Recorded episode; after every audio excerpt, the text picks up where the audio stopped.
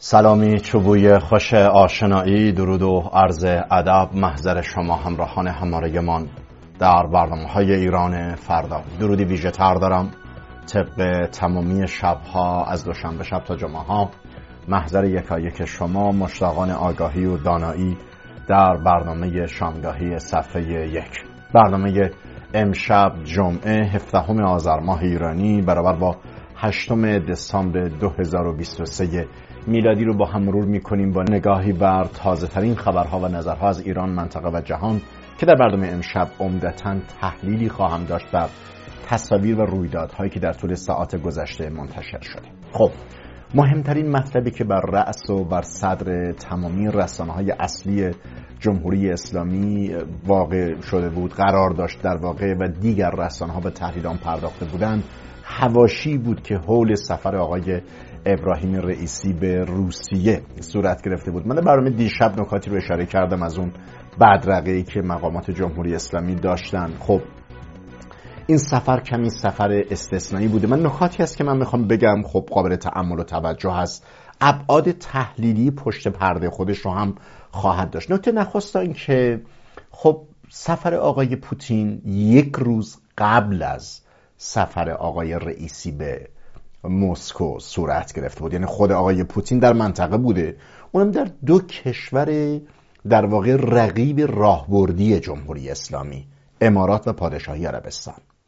هر دو کشور هم در حد اعلای تشریفات شگرف و ژرف و خیره کننده ای رو به نمایش گذاشتن و بسیاری از کارشناسان و آگاهان و علاقمندان این حوزه حتی جدایی از پرداختن به مفاد و متن این سفر یک روزه آقای پوتین به امارات و عربستان مسهور هواشی امور و هواشی تشریفات شدن شیوه های دست دادن پرچم روس را در آسمان مصور کردن و تصویر کشیدن مشخصا مثل همه خودکامگان اسکورت شدن از حریم هوایی ایران رفتن. این تا اینجا مجموعه پارامترهایی بوده که در هواشی این جغرافیای منطقه پیش آمد. اما از دل این مطلب من چه می‌خواهم بگویم؟ شما رو دارید می‌بینید صحنه هایی که خب آقای پوتین با جناب آقای رئیسی دیدار دارند. و اینجا اتاق سبز کاخ کرملین محل دیدار رؤسای جمهور ایران و روسیه.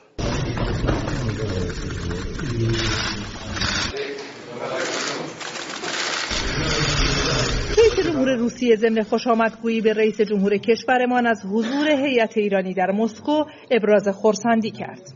دو سه تا نکته رو مشخصا من بعد از انتشار این تصاویر بایستی بگم. نکته نخست که یک دروغی از سوی آقای رئیسی تا حدود زیادی می‌توان گفته فاش شده.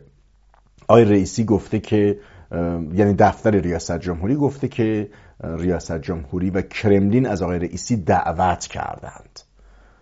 این لزوما مشخص نشده که آیا دعوت شده بود آقای رئیسی یا خودشون خودشونو دعوت کردن. البته کاملا نمی‌تونم رد کنم چرا که می‌خوام یک نکته رو بگم. مطلب دیگری که در همین رابطه هم مطرح هست خب من دیدم حتی برخی از رسانه های جمهوری اسلامی صحنه ای که هواپیما و اسکورت هواپیمای آقای پوتین از آسمان ایران عبور می‌کرد تا برای رسیدن به امارات و پادشاهی عربستان اونا رو ضبط کرده بودن نشون داده بودن که مثلا مسیح عالم داره از آسمان ایران عبور می‌کنه. آقای پوتین نکاتی رو گفت که بیشتر شبیه مزاح و مزحکه و استهزا و تمسخر بوده در ته دلش تا یک ارادت راستین. گفته بود که آره وقتی زمانی که هواپیمای من از آسمان ایران عبور می‌کرد به خود گفتم کاش که امکان فرود رو همین الان داشتم آنقدر بیقرار و بیتاب دیدار آقای رئیسی بودم که اصلا گفتم برم اینجا فرود کنم و رئیسی رو ببینم. و همراهان گفتن زحمت نکشید. آقای حاج آقا حالا با آقای پوتین که واژه حاج آقا گفته نشده من به یه حالت این که چون جنس ادبیات کلامیشون ادبیات محفلی و مافیایی هست این واژه رو مشترکاً برای هر دوشون امکان استفاده هست хотел вообще приземлиться и прямо в, в Тегеране встретиться, но мне говорят, уже президент собрался, вылетает в Москву. از کنم خدمتتون که بر حریم هوایی جمهوری اسلامی ایران پرواز کردم و واقعا تمایل داشتم همونجا فرود بکنم به زمین بشینم برای اینکه با جناب ملاقات بکنم. ولی به من خبر دادم که خود جناب تمایل دارن به مسکو سفر نمایید. کوتاه کلامون که آقای پوتین گفته که آره کاش کاش آرزو کرد. امکان این بود که همین الان فرود پیدا می‌کرد و مثلا در هواپیما باز می‌شد و ایشون به دیدار آقای رئیسی زیارتشون نائل می‌شدن و جالب اینجا بود که همراهان آقای پوتین گفتن که خیر خیلی عجله نکنید. خب شما نیاز نیست اینجا فرود پیدا کنید. خود آقای رئیسی اعلام کردن که فردا میان برای روسیه. خب این نکته نکته چند بودی بوده. بود فرعیش که من خیلی بهانه میدم. ولی بعضی به این موضوع خیلی پرداختن. منظور این که مثلا ایشون دعوت رسمی از سوی کرملین نبوده. و اگر می بوده خب آقای پوتین میبایستی مطلع می بود نبایستی چون این مطلبی رو می‌گفت. میبایستی مطلع می بود که خب فردا ایشون میزبان آقای رئیسی است. این احتمال هست که حالا در مجموعه برنامه های کاری ماهیانه بود روزانی که هست حالا از آمدن فردای آقای رئیسی مطلع نبوده باشه. چرا که اگر دعوت هم نمی بود امکان این که خودش خودش رو دعوت کرده باشه و در این تایم و هر روی خیلی محدود این مراحل صورت گرفته باشه این خیلی همخوانی نداره. حالا این هرچه هست مطلب خیلی مهم نیست. من خب رو مطلب مهمتر. آیا واقعا تغییر روی کرد هست از سوی روس ها چرا پوتین این میزان اظهار مهر و محبت و ارادت کرده به شخصی مثل رئیسی یک ملای از عهد و از قرون قاجار آمده هست؟ آقای پوتین خوب می‌دونه که ایشون نه کارآمدی داره نه کاربلدی داره نه مشروعیت داره نه رأی بالا داره. درسته که پوتین خودش از همین جنسه. به هر صورت پدر سالار مافیای منطقه هست.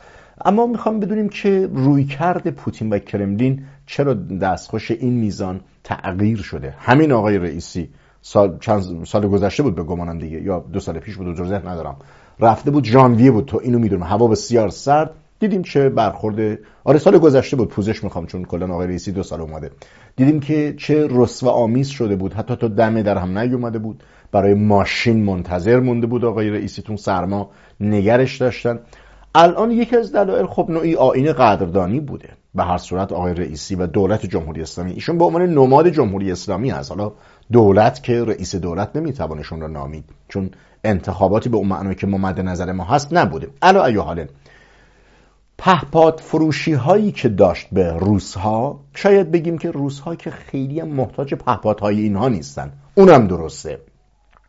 اما اصل مطلب این است که مشروعیت جهانی گرفته و به دنیا همیشه گفتم با کارت جمهوری اسلامی بازی می‌کنه که ما روس ها تنها نیستیم. کشورهای منطقه هم داریم. کشور مقتدر به لحاظ ژئوپلیتیک جغرافیای سیاسی منطقه مثل ایران هم در نبرد با تجاوز با اوکراین می‌بینید که با ما همراهی می‌کنه و اصلا به ما سلاح میده پهپاد میده. خب این نوعی قدردانی بوده. یه چیز دیگری هم که من نظرم اینه حالا به هر صورت تو مسئله جانشینی رهبری برای رهبری سوم گزینه ها و گزاره ها و گمانه های بیشماری مطرح میشه. کماکان تا اطلاع ثانوی خب بحث فرزند آقای خامنه‌ای یعنی آقای مشتبه خامنه ای مطرح هست که رهبری محتملا مثلا وراستی میشه مروسی میشه. از همه اینها گذشته اما همواره یک نیم نگاهی به سمت ابراهیم رئیسی بوده.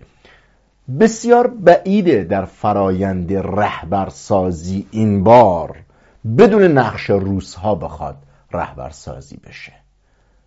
و هر روی این میزان احتمام و عنایت و ارادت و التفات آقای پوتین به آقای رئیسی برخوردی فرا تشریفاتی بوده. یا تماما استهزا و تمسخر و مزحکه بوده. مشخصا اونجا که گفت که درب هواپیما رو گفتیم باز کنیم ما یک فرود اینجا داشته باشیم و همراهان گفتن که خیر خیلی زحمت نکشید. فردایشون خودش مهمان هستش. اما نمی‌تونم انکار کنم که آین تشریفات رو بسیار با شکوه برگزار کرده بودم و خود رئیسی با اون دستار سبزی که بر گردنش آویزان بود محتملا در خواب هم نمی‌دید در تصورش هم نمی گنجید که بتونه چنین تشریفاتی رو از سوی کرملین شاهد باشه. خب این بحث رو من اینجا میبندم. مطلب تازه نبوده جز اینکه عمدتا در خبرها عمدتا روی بحث گسترش روابط تجاری من دیدم. خیلی تاکید داشتن وزیر سفیر جمهوری اسلامی آقای جلالی که از دیرباز هم سفیر هست. یعنی اساسا تنها شخصیتی که از جنس اصلاح طلبانی است و فعلا باقی مانده و بهش دست نزدن آقای جلالیه. سفیر جمهوری اسلامی سفیر دولت روحانی در در واقع روسیه هست. سنخ و جنسش اصلاح طلبه ولی باقی مون. احتمالا تصمیم مجامع و مقامات بالادستی چرا که روسیه جایی است که فعلا باهاش کار دارن. خیلی آدم توانمندتری رو می‌خواد. خب در دست و پای خودشون چنین نیرویی که زرافت ها رو به هنگام شناسایی کنه و یا شیوه ای از دیپلماسی مدیایی و رسانه‌ای داشته باشه کمتر در طیف ارزش ارزشی دارن. الا یا حالا ایشون گفت که تجارت سی درصد با روسیه زیاد شده. استانداران ایران به روس ها اومدن. البته این بخش از کار سفرام هستش. خیلی کوتاه ببینیم که آقای جلالی چه می‌گوید. آمار نشون میده افزایش حدود سی درصدی صادرات ایران به روسیه است نسبت به سال 2022 روابط ایران و روسیه در بحث تجاری پنج تا مانع وجود داره. یکی از موانع عدم شناخت بود. خب من فکر می‌کنم شناخت تجار دو کشور در طول یک سال ارتقا پیدا کرد. در کنار اون ما سفر چندین استاندار کشورمون رو به همراه جمعیت تجاری استانها به اینجا داشتیم و متقابلا روزها سفر داشتن. مانع دوم ترانزیت بود. ما عرض کردیم که عملا به لحاظ ترانزیتی مشکل داریم. خب این هم من فکر می‌کنم در بحث کریدور شمال جنوب خدمتتون مفصل توضیح بدم که چه اتفاقاتی در بحث ترانزیتی افتاد. البته این که میگم اتفاقات خب طبعا جاده سازی راهنسازی اینها زمان می‌بره. اما زیر ها فراهم شده که من در بحث مربوط به کریدور خدمت شما مفصل توضیح میدم. خب کماکان بیننده برنامه شامگاهی صفحه یک از تلویزیون ایران فردا هستید که نگاهی تحلیلی داره به چند رویداد ایران منطقه و جهان در ساعت گذشته که تازه بخش از اظهارات آقای جلالی سفیر جمهوری اسلامی در روسیه رو می‌دیدیم که به مسابقه پشتیبان و حامی حضور سیاست حد اکثری ارتباط با جمهوری اسلامی و روسیه از دستاوردهای تجاری هم سخن می‌گفت. نگاهی کوتاه داشته باشم به یک موضوعی که قابل توجه بوده. کماکان دعوای دولتیان از همه قطب ها حالا از طیف زاکانی تا طیف طائب همشون در زدن دولت پیشین دولت روحانی در واقع یک رقابت سنگین به سر می‌برند که این هم بار و بوی و بعد در واقع رقابت ها برای جانشینی رهبری داره. اینو تصور می‌کنن آقای روحانی مثلا برنامه هایی داره برای خبرگان رهبری چرا که اونام یک تیفی. یعنی روحانی حسن خمینی و محمد خاتمی اینها هم یک جریانن فعلا جلودارشون حسن روحانیه. تا حدودی زیادی حسن خمینی آسیب پذیری خاص خودشو داره و یک نوع سکوت و انزوای ویترینی داره. در همین حد اجازه بیشتر نداره. محمد خاتمی که با یک تشری خانه نشین میشه میمونه آقای حسن روحانی که هر از گاهی نقش هاشمی رفسنجانی زمانه خودش رو داره در واقع ایفای نقش بازی می‌کنه. و از این منظر بخشی از نظام با ایشون یک نوع زوایای پرشیب و شتاب دارن. آقای طائب خب چهره امنیتی بوده. اومده برای تخریب دولت آقای روحانی که اینها رو کلا به اسرائیل منتصب کردن از آقای کاوه مدنی. همان جوان ایرانی اندیشمند و دانشمند حوزه آب بود که دغدغه داشت و خودانگیخته دوست داشت به کشور بیاد و برای مسئله بحرانهای آب در کشور خدمتی ارائه کنه که دیدیم اتهام جاسوسی بستن و ایشون شبانه از فرودگاه فرار کرد رفت به لندن. در واقع همون زمان خبرهاشو شما اطلاع یافتید. آقای ایسا کلانتری که اون زمان رئیس سازمان محیط زیست بوده در واقع ایشون رو خب دعوت کرد و تا آخرم گفت که ایشون هیچ گونه بار امنیتی نداشت و جاسوس نبوده. الان آقای طائب طیف طائبیون که خودش البته اخراج شده هست فعلا البته طیفی هستن که در جنبش 88 هم خب با جریان رقیب یعنی جریان تحول خب و اصلاح طلب بدترین برخوردها رو داشتن. ایشون گفته که اصلا آمدن کاوه مدنی ایشون دوره هاش رو در اسرائیل دیده بود. بر مبنای سیاست حسن روحانی که می‌گفت دم کت خدا رو بایستی گرم ببینیم در این راستا بود می‌خواست بیاد. نمی‌دونم منابع آبی ما رو به اسرائیل نشان بده و مسائل از این دست. مطالبی کاملا محفلی و دخمه برای انتخابات برای زدن و البته با یک بخش همونی که من گفتم بحث خبرگانم هستش. کوتاه ببینیم آقای طائب در رابطه با آقای کاوه مدنی چه گفته. البته دانش ایشون رو تایید می‌کنه بخش های از اظهارات آقای طائب رو هم بشنویم. سال 1392 اعلام کردن که خلاصه نمیشه تا آخر سن قهر بود. گفتم تا مسئله با کت خدا رو حل نکنیم مسئله کشور حل نمیشه. این یک نگاه و عملیات به دستش بود. اما چه اتفاقی افتاد؟ اتفاق این که این دوگانگی تبدیل به یک پارچگی شد. شما از زمانی که سرود سلام فرمانده سلام فرمانده موضوع ادراکیش مهمه با شما ممکن بگید چه ادراکی سا موقع که این سرود یو از ایران رفت منطقه ای شد آمریکایی گفتن برآورد ما نسبت جمعیت اشتباه بود. اربعین موقعی که اتفاق افتاد اربعین 1401 اربعین 1400 گفتن برآوردمون اشتباه شد. این جمعیت پایبند به اعتقاداتشه پایبند به ارزشاشه. دوگانگی اتفاق افتاده ولی اینطوری نیست که اکثری اغلبیت بشه. موقعی که ما زمانی 570 هزار بشکه نهایتا 700 هزار بشکه میفروشیم. امروز چقدر میفروشیم؟ یک میلیون 600 هزار بشکه.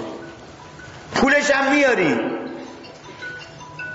هواپیما خریده میشه بیش از 50 هواپیما و هلیکوپتر و اینا. خریده شده تا بیاد registry بشه. 400 تا لوکوموتیو.